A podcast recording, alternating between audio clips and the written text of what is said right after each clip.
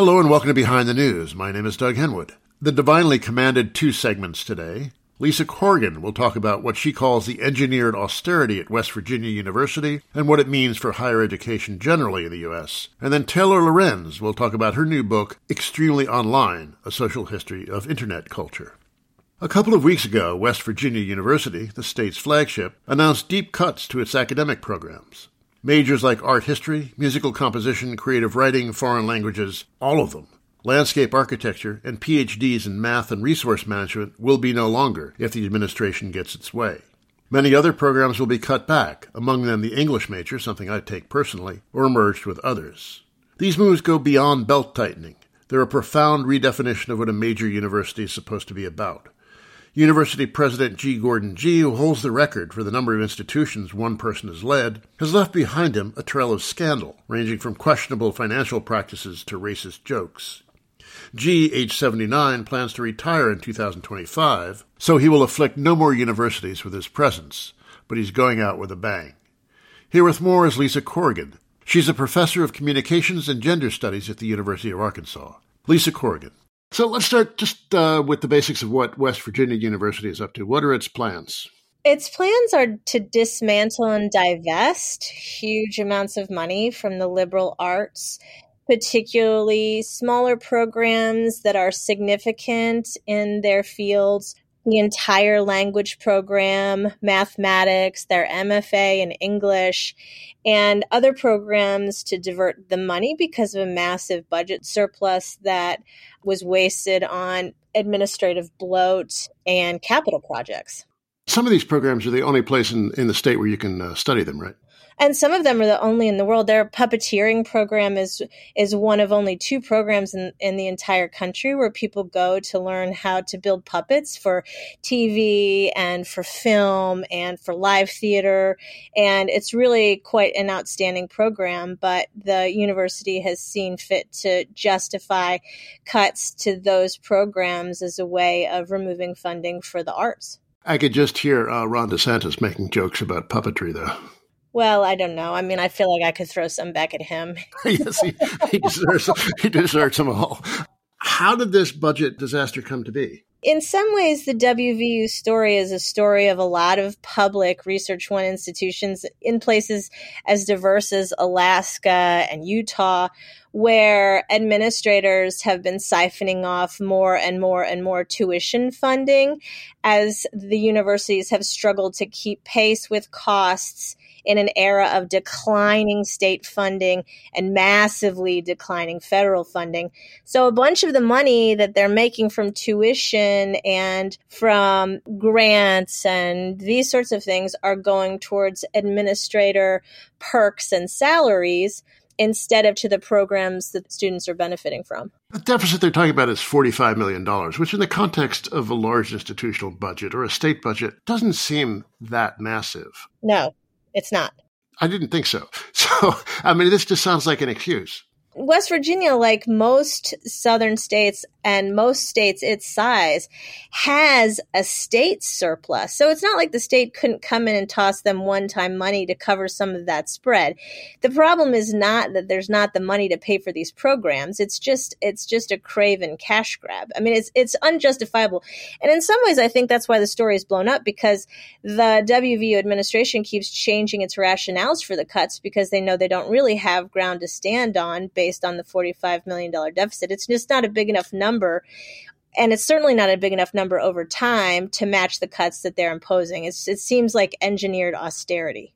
Okay, let's talk some about the, uh, the history of the institution. It originated as a land grant university. Uh, what was the land grant program? The land grant program was a program that gave uh, land and a federal financial funding to large public universities across the United States to help expand public education efforts, especially in agricultural centers. So WVU is actually the only Research One land grant in the state of West Virginia. It serves the largest number of students in the entire state. So any cuts to it would be a big deal, but the ones this big will be seismic for the students of West Virginia and the surrounding states who see it as an affordable education that matches land grants all across the country. Now, you said R1. What is the uh, story of this hierarchy?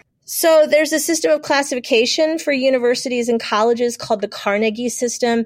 It ranks universities based on a giant and complex matrix of indices, including size of student body, student to teacher ratio, federal and state funding, funding for pupil, the ranking of the programs in terms of how outstanding they are compared to peer institutions. So it's a huge matrix of um, indices, and the research ones are the highest Carnegie Research Classification. So there are different kinds of schools, right? There are small liberal schools, um, public schools, there are small private schools, but the ones that are public are classified under the Carnegie system, and West Virginia University is the top in the state. So, in other words, um, as an institution on a national scale, it's a very distinguished one. It is these cuts are occurring in um, an overall national story of cuts to higher education. So, uh, yeah, how does the West Virginia story fit in? How is it symbolic of what's going on? Well, I think it's symbolic because the president, E. Gordon Gee, is uh, figure who has had a lengthy scandal plagued career in higher education.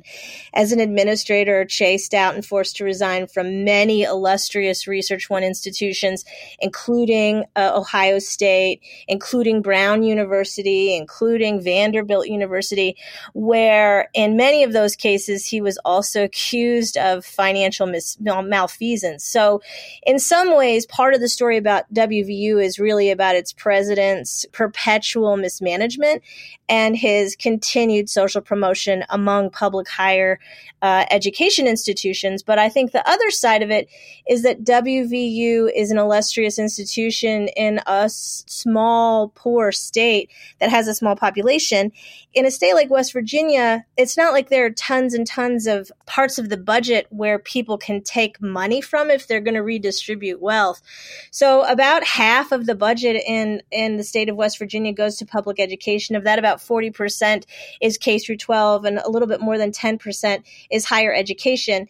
That's half of the entire state's budget. So if you're going to try and divest money from some place where there's public money, public education is the place to rob. We see it here in Arkansas, where I'm located, where when tax cuts are the subject of conversation, especially in periods where there are tax surpluses, like in West Virginia or in my case in Arkansas, the place to go to rob Peter to pay Paul is public education. So in some ways, West Virginia University is the canary in the coal mine and is a wake up call for people who are deeply invested in tax money supporting public goods that can be used for the entire public and not just private small groups of individuals. Now, your state, Arkansas, is not unlike West Virginia in lots of ways. So, are you seeing similar things happening there?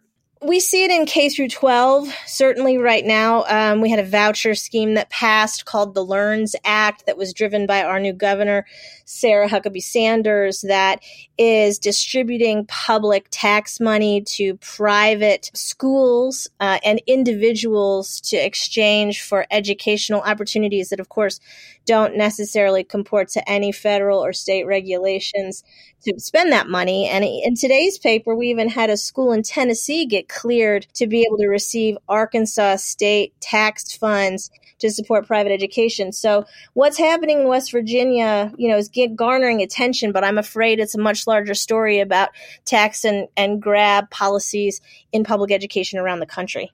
You know, the contrast with like the 1960s and 70s when uh, they're expending heavily to expand uh, the state university systems is connected with a whole lot of ambitions, cultural ambitions, economic ambitions. They were supposed to make a happier, more civilized, more prosperous country.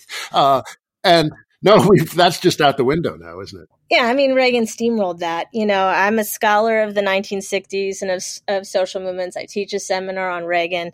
And the war on public education and the war on the Department of Education that began in the Reagan administration really took aim at destroying any kind of positive cultural memory of the 1960s and 70s, particularly as they pertained to free public education and free higher education, particularly the California experiment, of course, where Reagan was from we are seeing the devastating legacy of that, particularly after the Bush tax cuts in 07 and 08 and the recession, because the federal government cut its funding for public higher education in some institutions between 30 and 50 percent.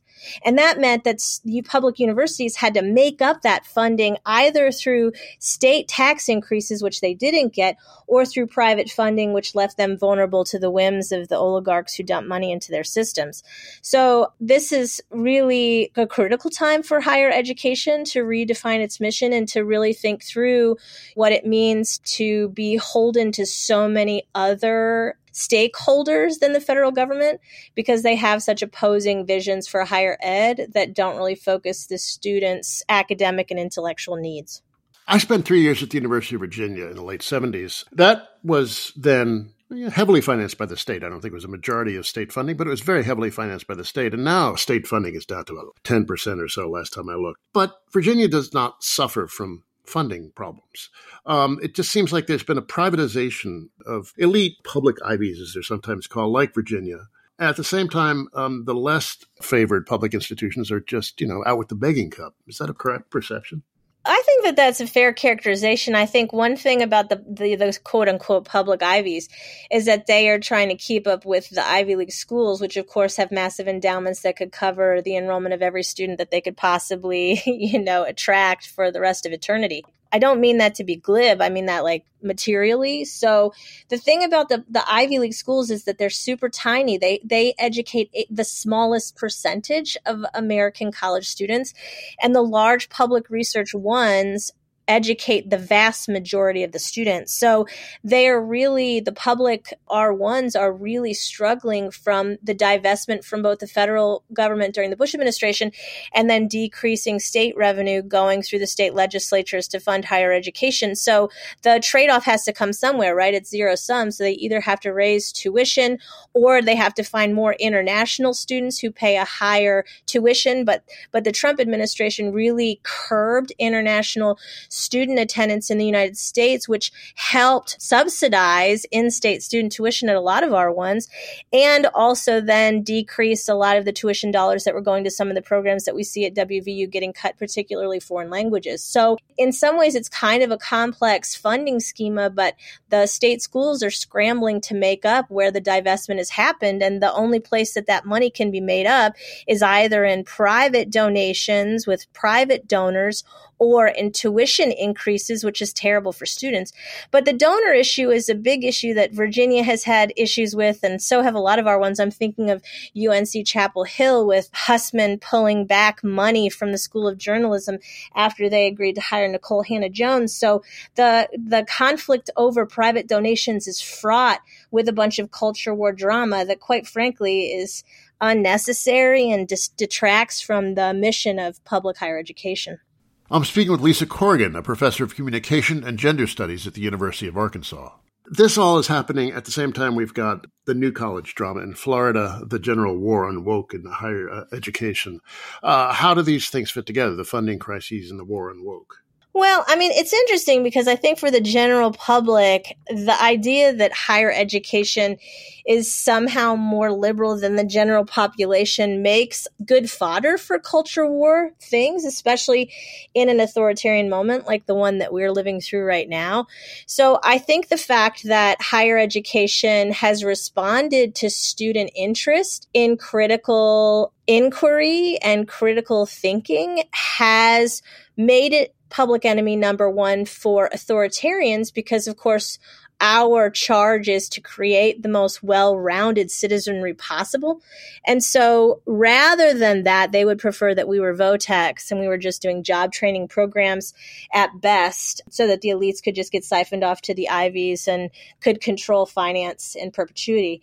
I think in the case of Florida and the new college, this is an experiment for how clearly the authoritarians can control higher education and produce a higher education model that is more closely aligned with what we in communication would call a propaganda model, where they are inserting the information to be spit out ad nauseum to help build a singular worldview that supports their power plays in Florida.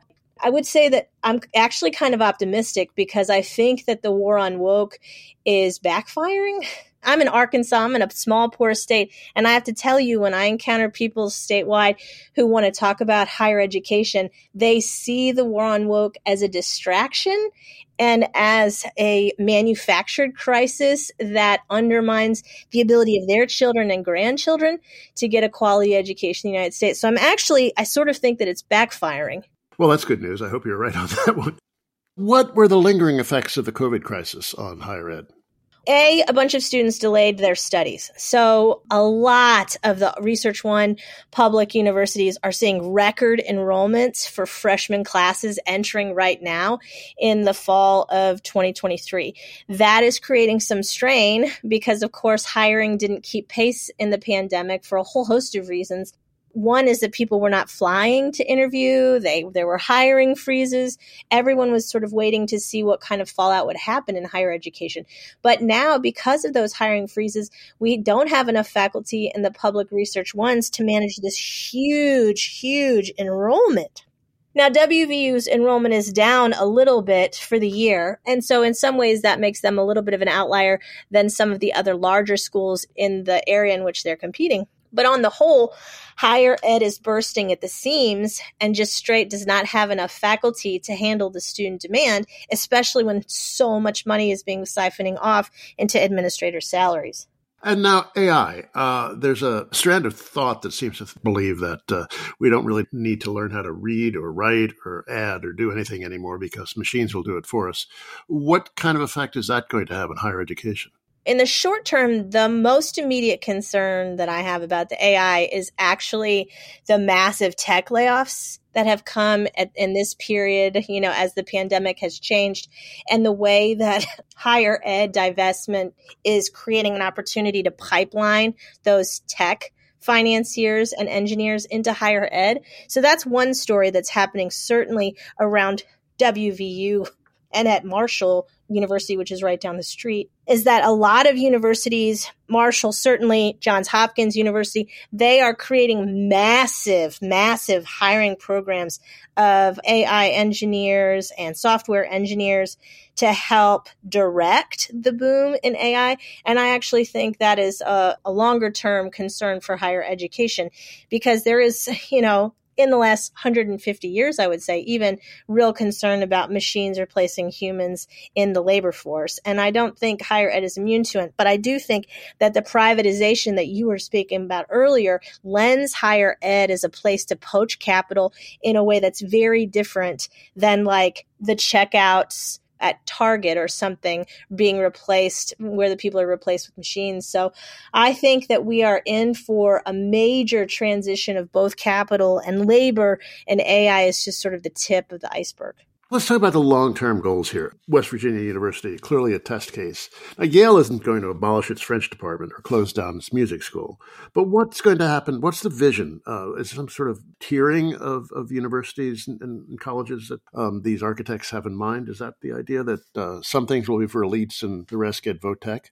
Yes, as I have written, I think all across, you know, the public sphere in the last week, the idea is that there will be a very small tier of private universities educating the nation's elite. They'll have access to the best of everything but in particular foreign languages where they will be, you know, directed into international finance and international law and international human rights and international affairs in a way that will not be offered at schools that are being poached from. And so for even public universities, even large research one public universities, as they lose this revenue to administrative bloat and to divestment and more nefarious goals, they will, you know, be broken down into vocational tech programs the preference would be that all forms of higher education will be fully funded by the federal government, right?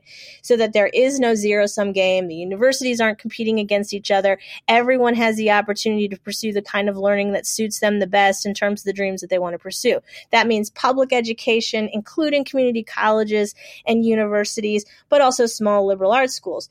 But I don't think that that's where we're headed right now. I think there's time to turn it around, but I think people need to make, have a serious conversation about what the alternative is. Because if the elites who are privately funding the small private schools are the only ones who get the quality education that Americans deserve, the future of this country looks very different than the promises of liberalism that are enshrined in its most sacred documents. How do we fight this? Is there a movement? Um, is there a strategy? Uh, is there hope, or are they just going to steamroll over everyone? One thing about not having federal funding is that the states are in it they feel like they're in it alone right? So you know the state and the board of trustees but the state and the state legislature in almost every state in the country they determine how many lobbyists the public university system has. So it's not like there is this expanding political space inside of every individual state where the universities have more room to maneuver to build an offense to shore up public goodwill and trust in the public education. And so instead, I think it would be great, I think, to have conversations in the administrative conferences and professional conferences of the administrators of higher ed where they work together except that without federal funding, they're disincentivized to collaborate on a multi pronged strategy to help the rising tide lift all boats. They're not in that game because they're competing for a limited number of big donors to, you know, endow their programs. I think from the bottom up, students really have an essential role to play in demanding the education that they want in their institutions. But I think that they are obviously disempowered for a whole host of reasons. Some of them are a consequence of the pandemic and the lack of education that they were exposed to during the pandemic. And some of that is a systematic depoliticization of student activists also since Reagan. I think the students have a huge role to play. I just don't know that they know it yet. And so I think it's faculty's job to convince them that they have a stake and that they have a voice and that they have the power to help turn the tide.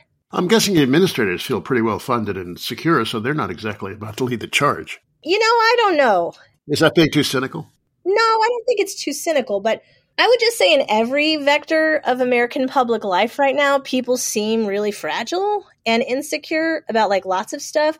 So I would just say it's not that it's cynical. I just think it might over determine the flexibility that administrators actually have to shift the needle.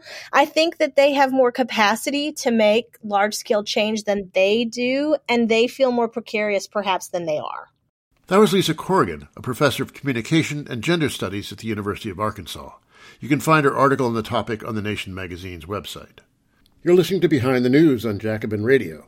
My name is Doug Henwood, back after a musical break.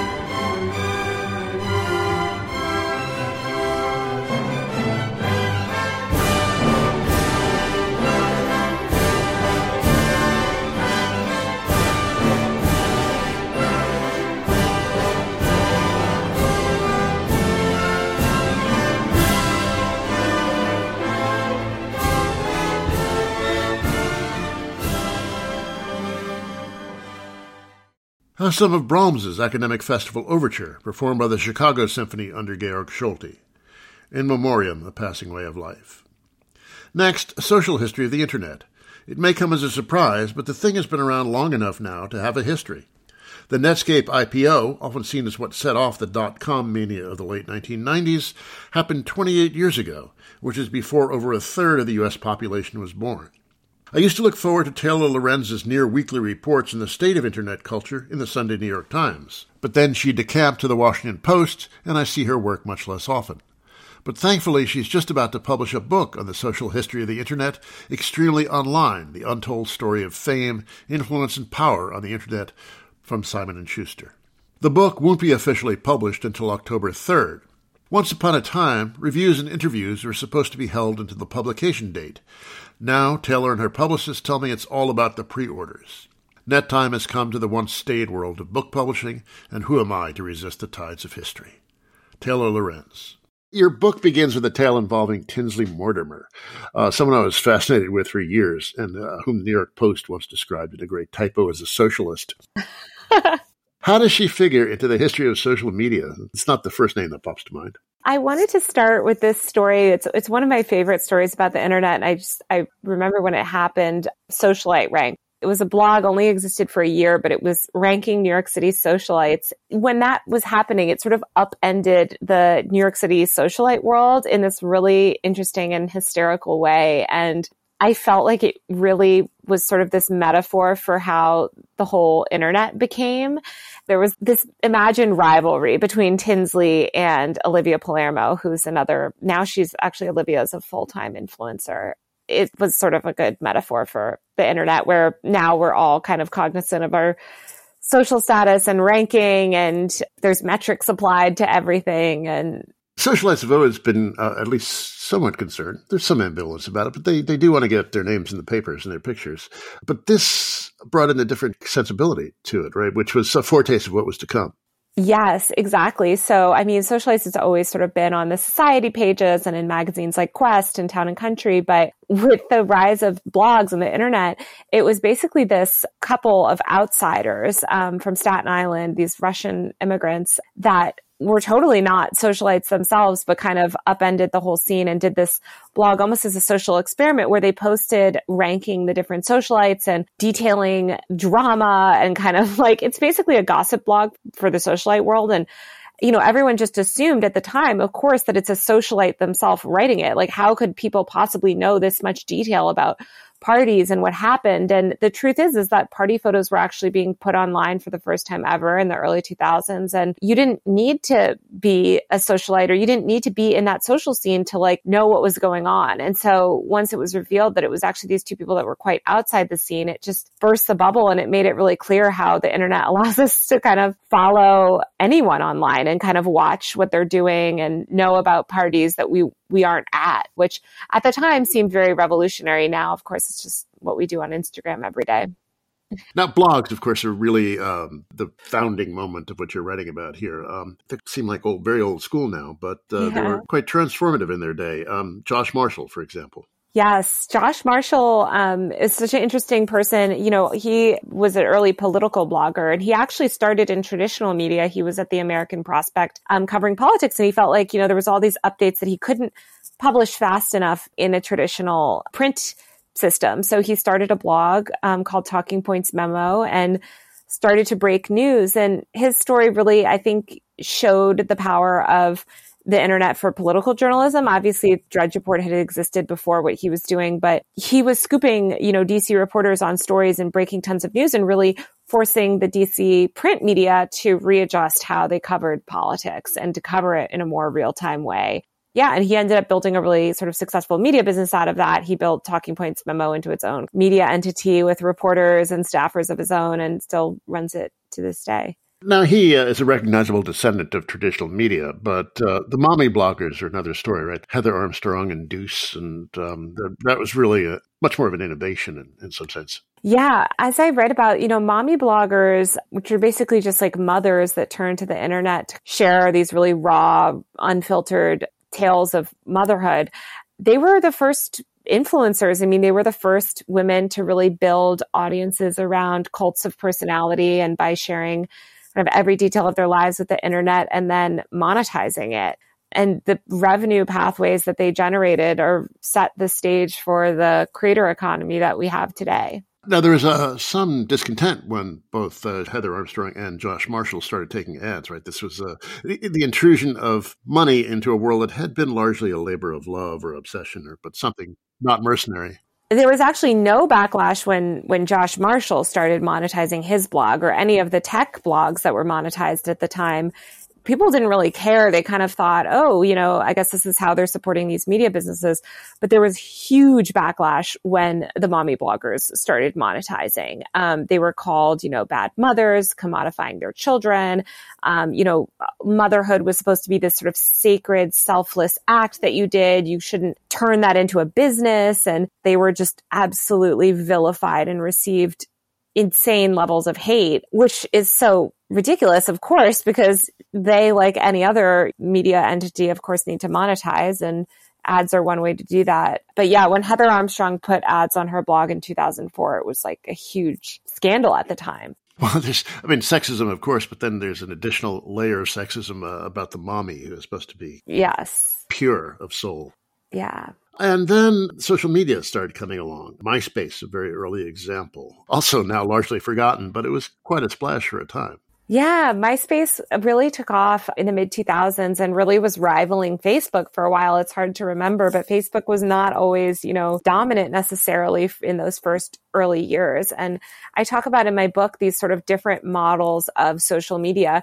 The way that MySpace talked about itself was as an entertainment platform and it actually it, it, sounded very similar to actually how TikTok describes itself today, which is a platform for discovery and entertainment and not necessarily about finding your best friends. Obviously, you had your top eight, but it was also about sort of discovering new people, whereas Facebook was all about sort of replicating this offline relationship structure onto the internet and adding your real friends. And it had this smooth, homogenized interface and everything. And obviously Facebook ended up winning out and that kind of altered the social media landscape for years. But I think MySpace, although it was ahead of its time, it's funny, you know, how the parallels between MySpace and TikTok, because I think that MySpace model ultimately won out.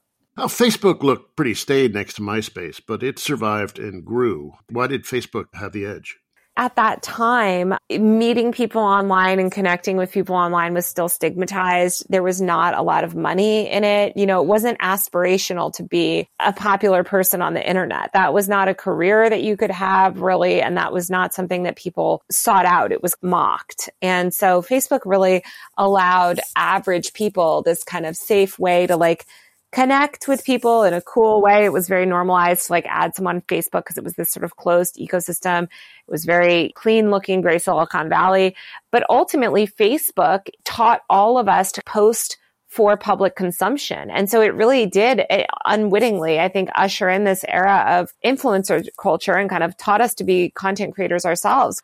Paris Hilton, how does she figure in your story? Paris likes to call herself the first influencer, and I think it's somewhat true. She was definitely in that early group. Um, she was one of the first to take her reality TV fame and really monetize it effectively on the internet and use reality TV to grow her internet presence and launch products based off that. So after her appearance on The Simple Life, which ended up being, you know, one of the most hit reality TV shows of the 2000s, she leaned into the online world and much like Kim Kardashian kind of built up a social following and now has, you know, huge mega brand on the internet today and tons of licensing agreements. She launched her own sunglass line, fragrance line, and all of that.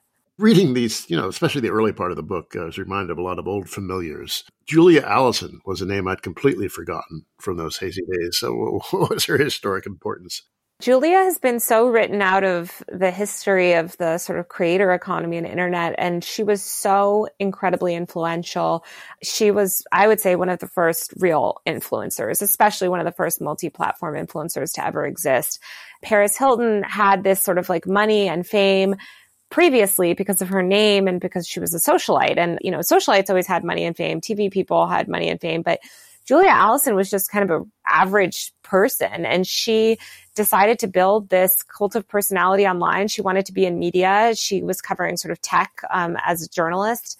She saw Tom Wolfe speak and she realized, you know, Tom Wolfe has a really strong brand. And if I want to succeed on the internet, I need to have a brand. And his white suit really did it for her, right? Yeah. Well, and I think it's so smart. And she was so correct, which is that to grow online, you need to have a personal brand. And at the time, you know, social media was seen as like sort of cringy. You were not supposed to promote yourself. Like you could not build your own audience. An audience was something that sort of had to be bestowed on you because of your pedigree or accomplishments. And Julia really went out and built from the ground up her own audience um, using Tumblr, using blogging platforms. She was early on Vimeo and YouTube.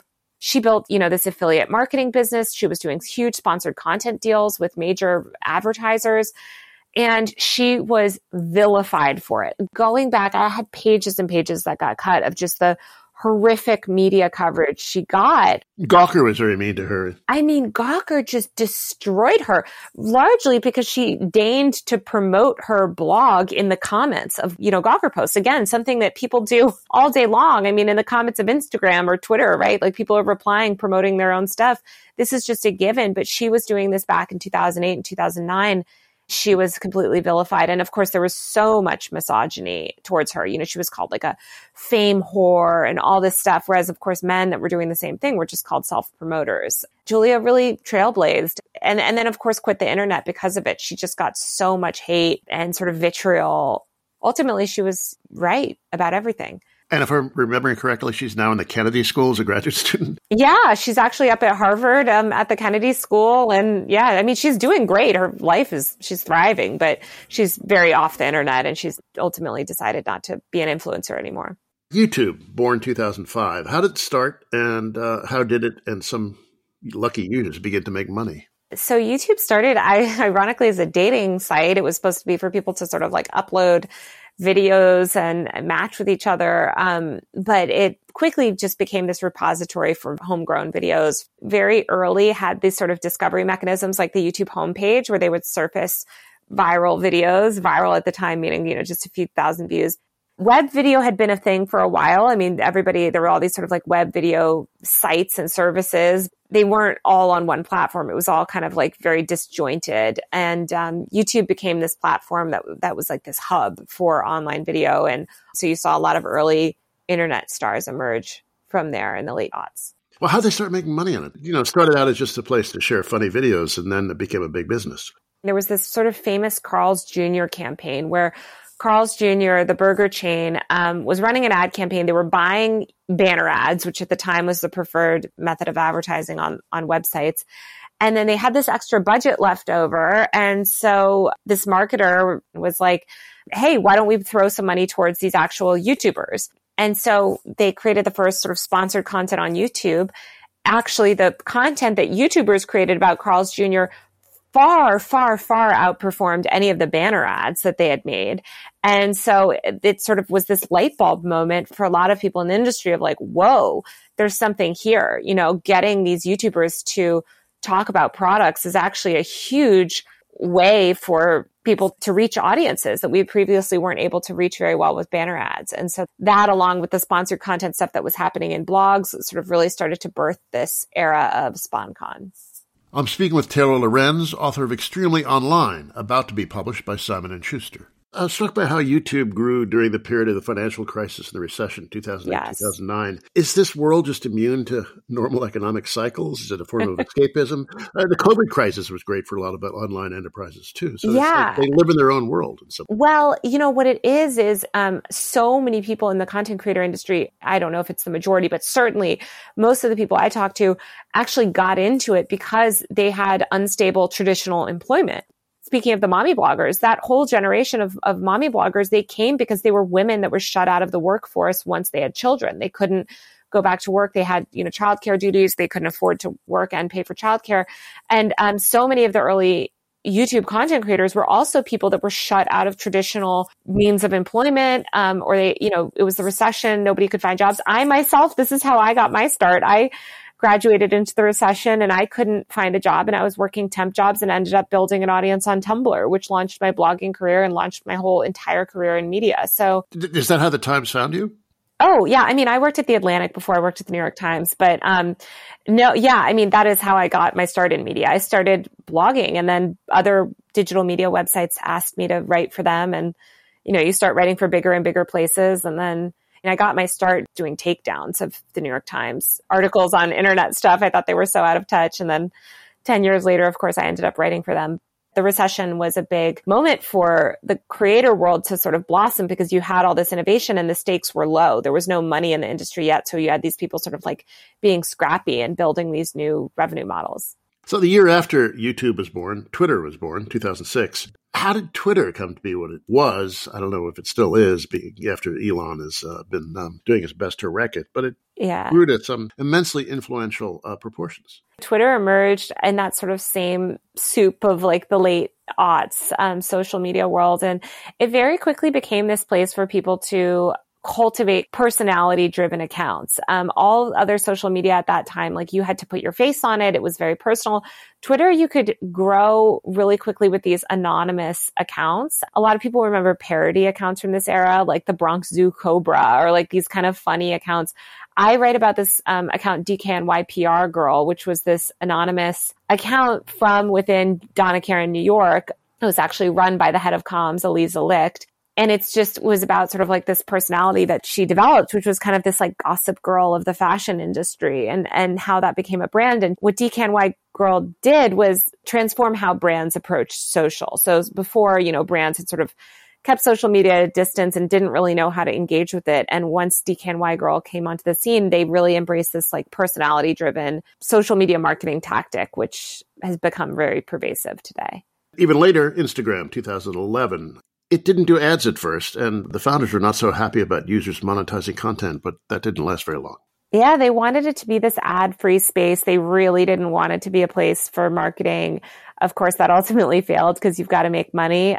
Tech platforms have always had a weird hostile relationship towards content creators. And I think part of it is because content creators are doing sponsored content, which of course tech platforms themselves don't get a cut of. And I talk about this girl, Liz Eswein, she's at New York City on Instagram um, and, and, sort of how she built her business. She had this whole, they were called the first family of Instagram actually, because her mother had, I think, like at real estate, her brother had at food. They had all these early big Instagram handles that they were monetizing, and she built one of the first social media marketing agencies. Vine, uh, interesting story. Now largely forgotten. It had its moment. But one of the reasons it collapsed was that it alienated its creators, right? Yes you know, it's so funny because I think Elon is is learning the same lesson that the founders of Vine learned back in 2015, which is don't alienate your biggest creators or your platform is going to crumble and ultimately go out of business. And I think Twitter's headed that way. The Vine founders had this notion of what they wanted the app to be and how they wanted users to use the app. But of course, with social technology, you can't ultimately define how your app is used. That's up to the user base. And so this group of content creators, which all happened to live together at this apartment complex um, called 1600 Vine in Hollywood, they really dominated the app. And once they felt that Vine wasn't treating them well and wasn't cutting them in on advertising deals and stuff, they just decided to all leave in mass. And that set Vine on this death spiral. And ultimately, the app went out of business. The creator side of, of all this, um, they're like production houses, right? Groups of, of content creators. How'd that come to be and how's that work? So my book sort of talks about the emergence of this like content house industry and how, you know, it started back in 2009 with the station and then you had the O2L house early on and YouTube world and then 1600 Vine and then TikTok houses. But these are basically loose collectives of content creators that work together. They often live together. They don't always live together full time, but sometimes they're just have a gathering place or a collab group and they help each other. They share brand deals. They collaborate. You know, it's really hard to create content on your own. And so if you're part of a collective, it's, it becomes a lot easier. TikTok. I've kept up with everything in the virtual world all along, but I really started feeling the age gap with TikTok. It just seems utterly alien to me. I barely look at it. It makes me feel really old and marginal. How did it come to be what it is?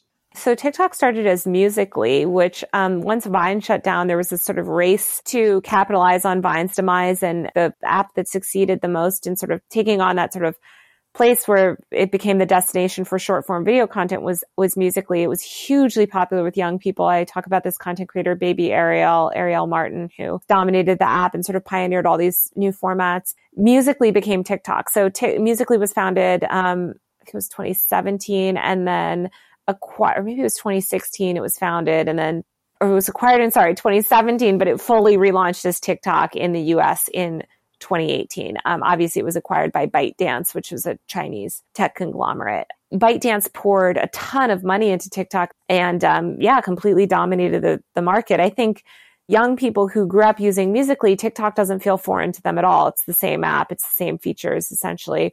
Um, but I think to other people that are maybe a little bit older and grew up in the Facebook, MySpace, Twitter world, TikTok still seems very foreign to them. TikTok's core innovation is breaking this follow method of social media. Every other social app prior to TikTok, you had to like manually follow people to kind of see content. Whereas TikTok now, everything is delivered through this algorithmic recommendation feed called the For You page. So you don't have to follow a single person on TikTok to see content that is tailored to your interests. And you don't have to have a single follower on TikTok to go viral. You post something on TikTok, it goes into this algorithmic content delivery system and you can get millions of views overnight. People get very paranoid about that algorithm that it just you can read your mind or study your irises or whatever right? Yeah. Yeah. It's just a very good content delivery mechanism. And I, I, think you know if people knew the data that advertising systems especially things like facebook were harvesting on us i, I think they would be worried. Okay now i have to get earnest with some criticisms. One that the social media has been a breeding ground for racists and the alt-right. Is the medium does it somehow encourage um, this kind of creepy extremism? Oh, absolutely. I think that these platforms, especially Facebook and Twitter and everything, they're built to reward extreme content because all of these social media feeds are algorithmically ranked and they prioritize engagement above all else. Nothing is more engaging than extreme content, racist content, violent content you know, and so this is the type of content that these platforms incentivize. And this is the type of creator that succeeds online. I, the more hateful you can be, the, the more engagement you'll get because you're generating outrage. I mean, this is literally how we ended up with Donald Trump in office, right? I think he's better at manipulating these systems than a, than a lot of people. Um, and and knows how to sort of generate outrage for attention and if you have online attention you can do anything like you you know you can just be totally shameless and use it to launch your political career or you know launch a multi-million dollar business we end up with a lot of extremists that have a lot of power. Now another criticism fragmentation social alienation the quest for likes drives people into mental health crises.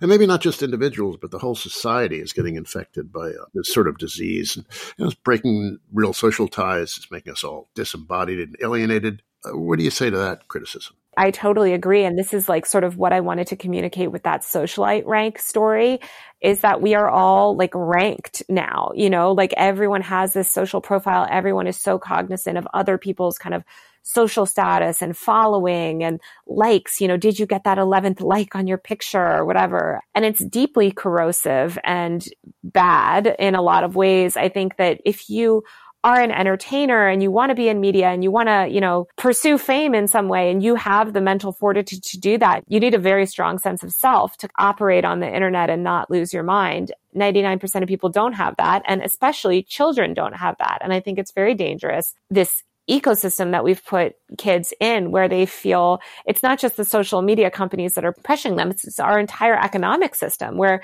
the number one reason kids want to be influencers is because they don't believe that they can find stability in traditional employment. And they're correct. You know, our economy is set up in a way where it's not the economy of yesteryear where you like pay your dues for 40 years in the same job and then you get a pension. There's no stability. And so people turn to online fame because we're a fame obsessed society that runs on attention and people view that as sort of some form of stability. And it's very dangerous and bad.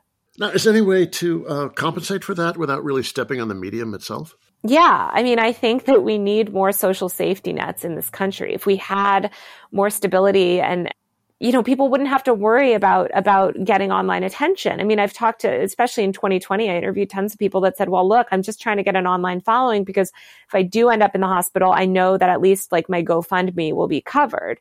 Because I'll have my fans. And that's very dystopian. And I think speaks to this broader problem of this sort of complete lack of social safety net and stability in our economy.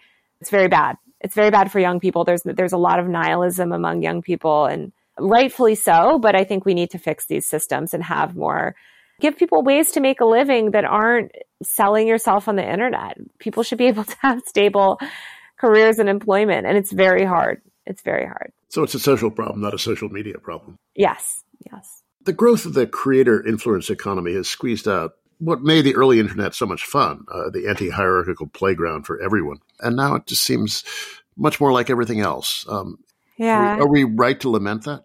Yeah. I mean, I miss the early days of the internet when the web was so, you know, there weren't these like monopolies yet and there was so much more creativity and expression. And I hope that we can get back there. I think right now, unfortunately, because of the way our economic system is set up and, and our political system, it's like we have these tech monopolies dominating and there's not as much freedom of expression and creativity and fun because the internet is so dominated by hate and people weaponizing these platforms. But I do think, I mean, I'm ultimately a tech optimist and I do think we can get back to that better place. If we just had a better society. Yeah. Is the social media social media era over? I mean, Facebook these days seems more about ads than posts, and Musk is wrecking Twitter, and the alternatives like Blue Sky look kind of derivative and belated and lifeless. So, what's next, or is it premature to run the obituaries? No, I definitely think that we're ending an era of social media. I don't think, I mean, the internet is the ultimate people connector. And I think that people are not going to stop connecting online. But I do think that this era of like broadcast based social networks where like you go on to post publicly to everyone and all your friends. Like people don't want that as much. That's why you see the rise of things like Instagram stories, more ephemeral forms of media, more kind of ways to connect in, in small groups with the rise of things like Discord. You know, people don't just want to post every single status update publicly to everyone in the world. There's a split. I wrote about this a couple years ago, but I do, and Evan Spiegel talked a lot about this, but I do think that there's this sort of like split of socializing in media where you're going to have these big platforms like TikTok where you can dip in and go if you want to sort of connect with people on a mass scale. But then most of people's social environment, I think, is going to be on the internet is going to be more in closed communities. And finally, the uh, political philosopher Slavoj Žižek once said, "We used to worry about Big Brother watching, and now we worry that no one is watching." Is that a, a healthy development? I mean, is it the loss of any sense of privacy? Um, Yes. Wow. I never heard that quote, but that is such a good quote. I feel like I should put that on my book cover um, because it's so real. I talk about this in my book, but everyone wants their existence validated. And they do that through social connections and building an online presence. And um, I think it's kind of human nature to want to be seen and heard. I think we just have to be mindful of, of how these platforms are sort of warping the incentives and encouraging us to maybe overshare and commodify ourselves in kind of dystopian and invasive ways and share, but just be mindful. They have some very smart and sophisticated people manipulating us. Exactly. Yeah. And it's pretty hard to resist. Yeah, it is. I think you have to have a very strong sense of self. And I think that's, I mean, I think parents ask me all the time, like, what should I do? You know, my kids. And I just say, like, aside from sort of like policing screen time, just like they need to have a strong sense of self and a strong sense of who they are, which is very hard for young people, especially teenagers, because they're still figuring that out.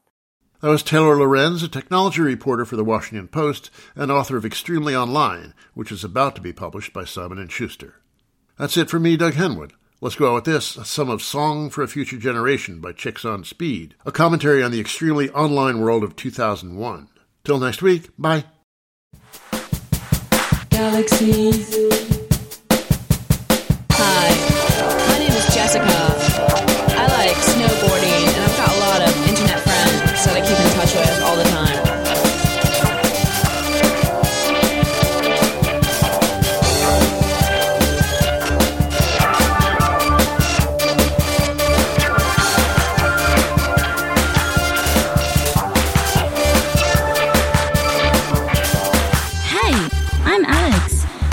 Taurus. I love tomatoes and black capped chickadees. Hi, I'm Jennifer. I really like biking in the park, and I like, oh, I have all these friends. Hi, my name is Pelle, and I'm a Pisces. I love computers and hot tamale. Wanna be the captain of the Enterprise?